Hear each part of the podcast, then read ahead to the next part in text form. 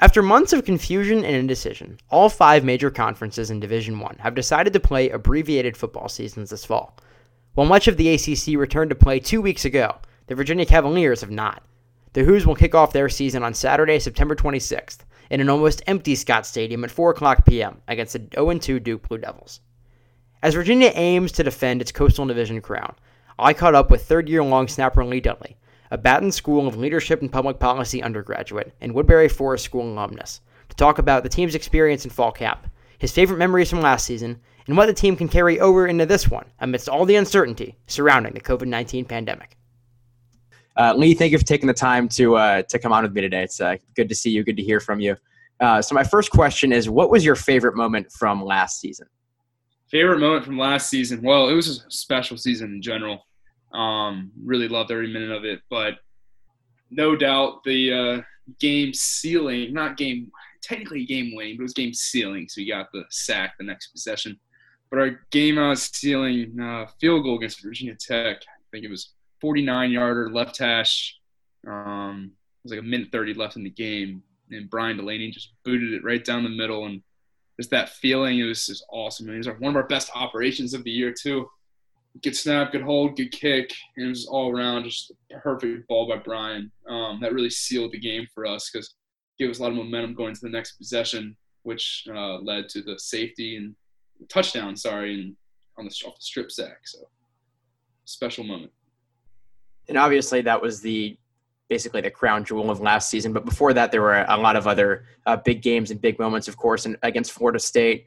Um, much like uh, Warrick Dunn got stopped on the one yard line in the 90s or something in Scott Stadium, Cam Akers goes down uh, along the right sideline to uh, secure uh, the school's first win against Florida State in, in quite some time. Uh, at what moment during the season was there a point earlier on where you were looking around, seeing what the team was doing, and you you all collectively started to feel okay, we could we could make an ACC championship and we can make it to a New Year's Six game if uh, if the cards fall where they may. Certainly, um, I think it kind of went in waves. Um, in the beginning of the season, we started off really strong at Pitt. Um, and the previous season, 2018, Pitt beat us on our home turf, and that's a terrible loss. Our, actually, our first loss in two years for 14 and one at Scott Stadium in the last couple seasons in that that Pitt game. So 2019, beating Pitt right off the bat was huge. And then we had a couple good games, and then we uh, went on a two-game losing skid. Um, I remember the Miami game in particular. We were down in Miami Gardens, and uh, we lost Bryce Hall for the season that game on punt return. That's a terrible thing to see. Um, and we just we were in the red zone seven times, and we I think we got like six points out of it. So that was really turning point in our season. We are like, all right, like, what is this season going to be?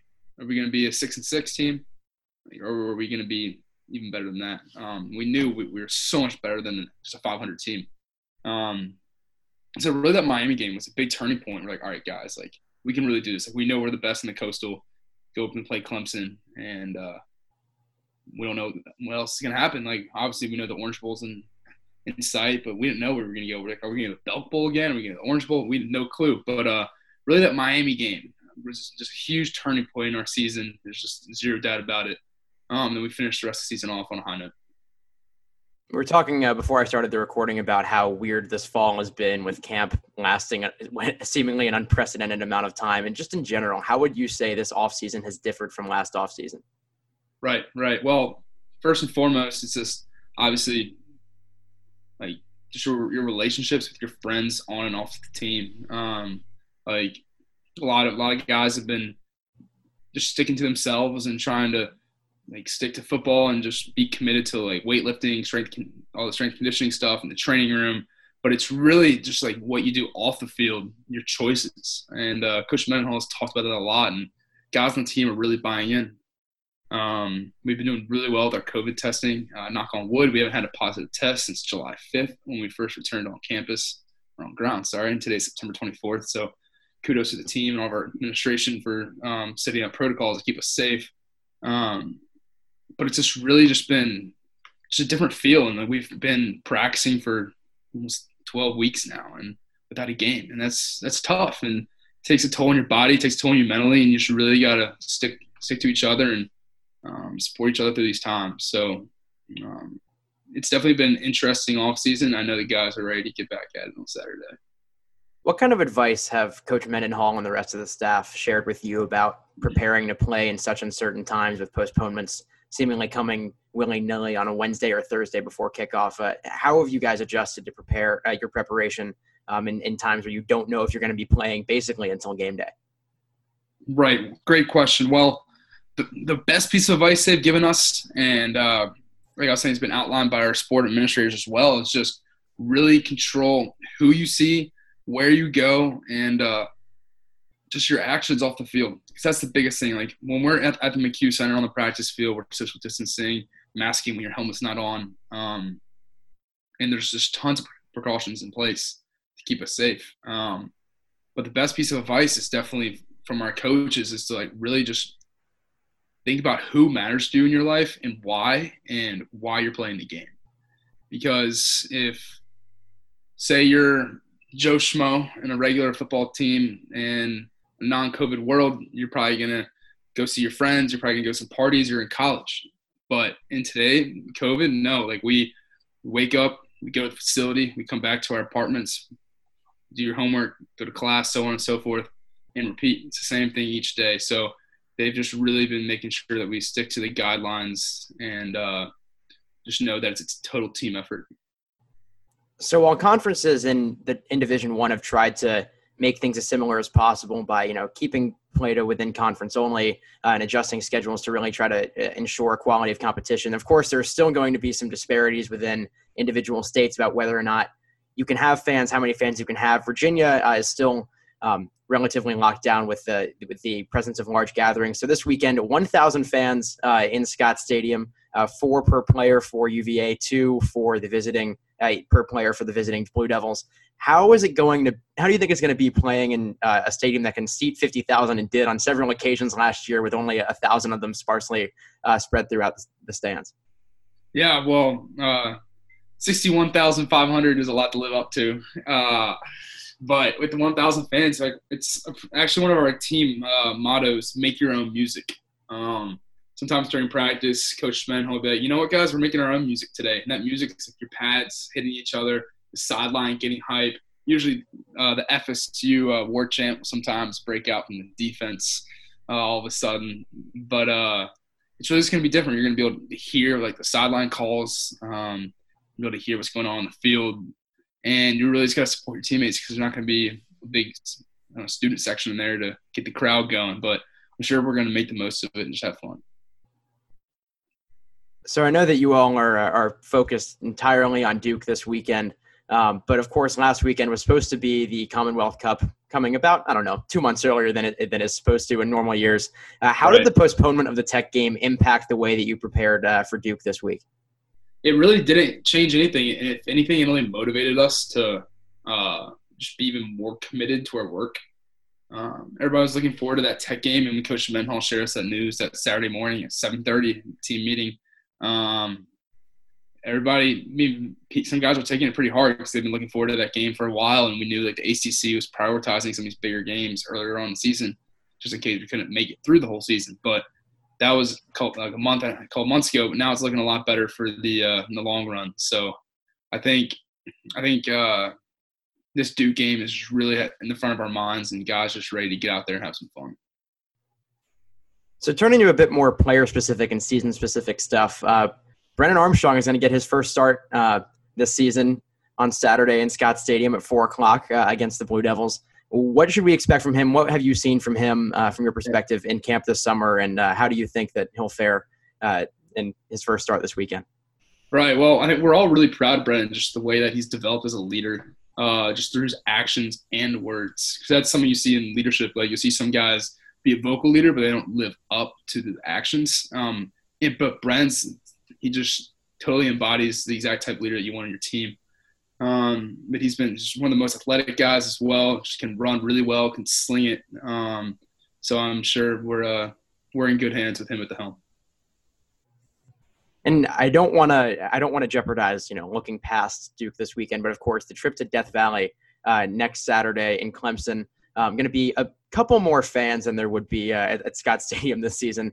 Um, there's some people. There have been some people down there. Uh, I, I, saw last right. weekend. At least twenty thousand in the stands. It's quite different from uh, what we're going to have in Charlottesville. Um, What did you all learn in the big games last season against Florida State, against Virginia Tech, against Florida in the Orange Bowl, and of course against Clemson in the ACC Championship? Uh, what did you learn about preparing for big games that you're going to try to replicate this year against Clemson, Carolina, and other marquee top 25 opponents?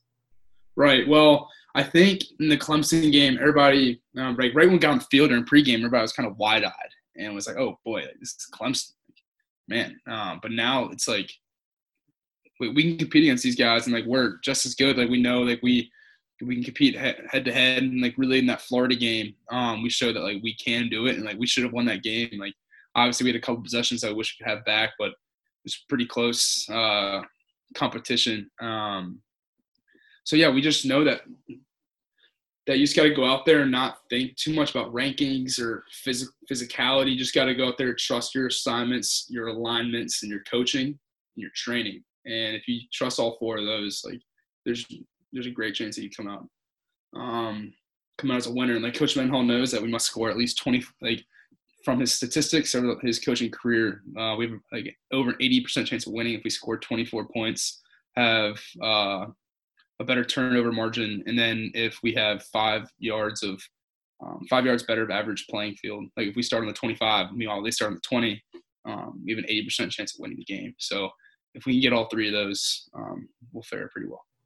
So I asked about Brennan Armstrong, but of course, with a new season, especially with a lot of turnover from last year, uh, there's a chance that there are some people that we're not thinking about who are going to have a breakout campaign. Is there anyone who, in your mind, is really, really primed to uh, take UVA fans by surprise this season with how well they're playing?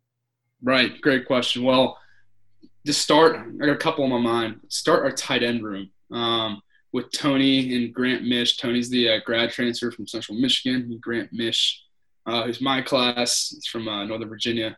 Grant actually came in as a defensive end. He started his first year against Georgia Tech at the end. That was the only game he played in defense, or at least started. Um, so our tight end room has been really well. They're super athletic, great route runners, great blockers. Um, now on the receiving side of the ball, one kid I really like is Lavel Davis. He's uh, number 81. He's I think he's six six six seven. He's like a giraffe out there, just super tall, um, freaky fast, great hands. Um, so I'm excited for Lavelle and Ra'Shaun Henry, um, newcomer from St. Francis University, and obviously you got your veteran players like Terrell and all them. Um, but uh, yeah, I'm just really looking forward to seeing them out there on the defensive side of the ball. Um, I really like Jahmeer Carter. He's a defensive lineman, first year. He's done really well in practice. Um, in addition to the veterans, which is implied. Um, but then from the defensive backs, um, D'Angelo Amos, he's a uh, grad transfer from JMU. He's doing pretty well too. So, I mean, everybody's doing really well, and I'm excited to see our guys compete. It's going to be a unique season for sure, but it also has a chance to be an exciting one. What are you most personally looking forward to uh, from this campaign? Right, right. Well, I'm just looking forward to seeing how we finish off, like how we just take it week by week and how we end up doing the season. Uh, I really think this can be a special season for us. Like we're adhering to policies, we're trusting our coaches, we're trusting our administrators, and it's paying off. And at the end of the day, it's going to be who can be healthy all uh, eight weeks or so, however, however long we got for the season. Um, so I'm just looking forward to that and just taking it week by week and having fun with my, my teammates. It's uh just different season for all of us, so we just got to make the most of it.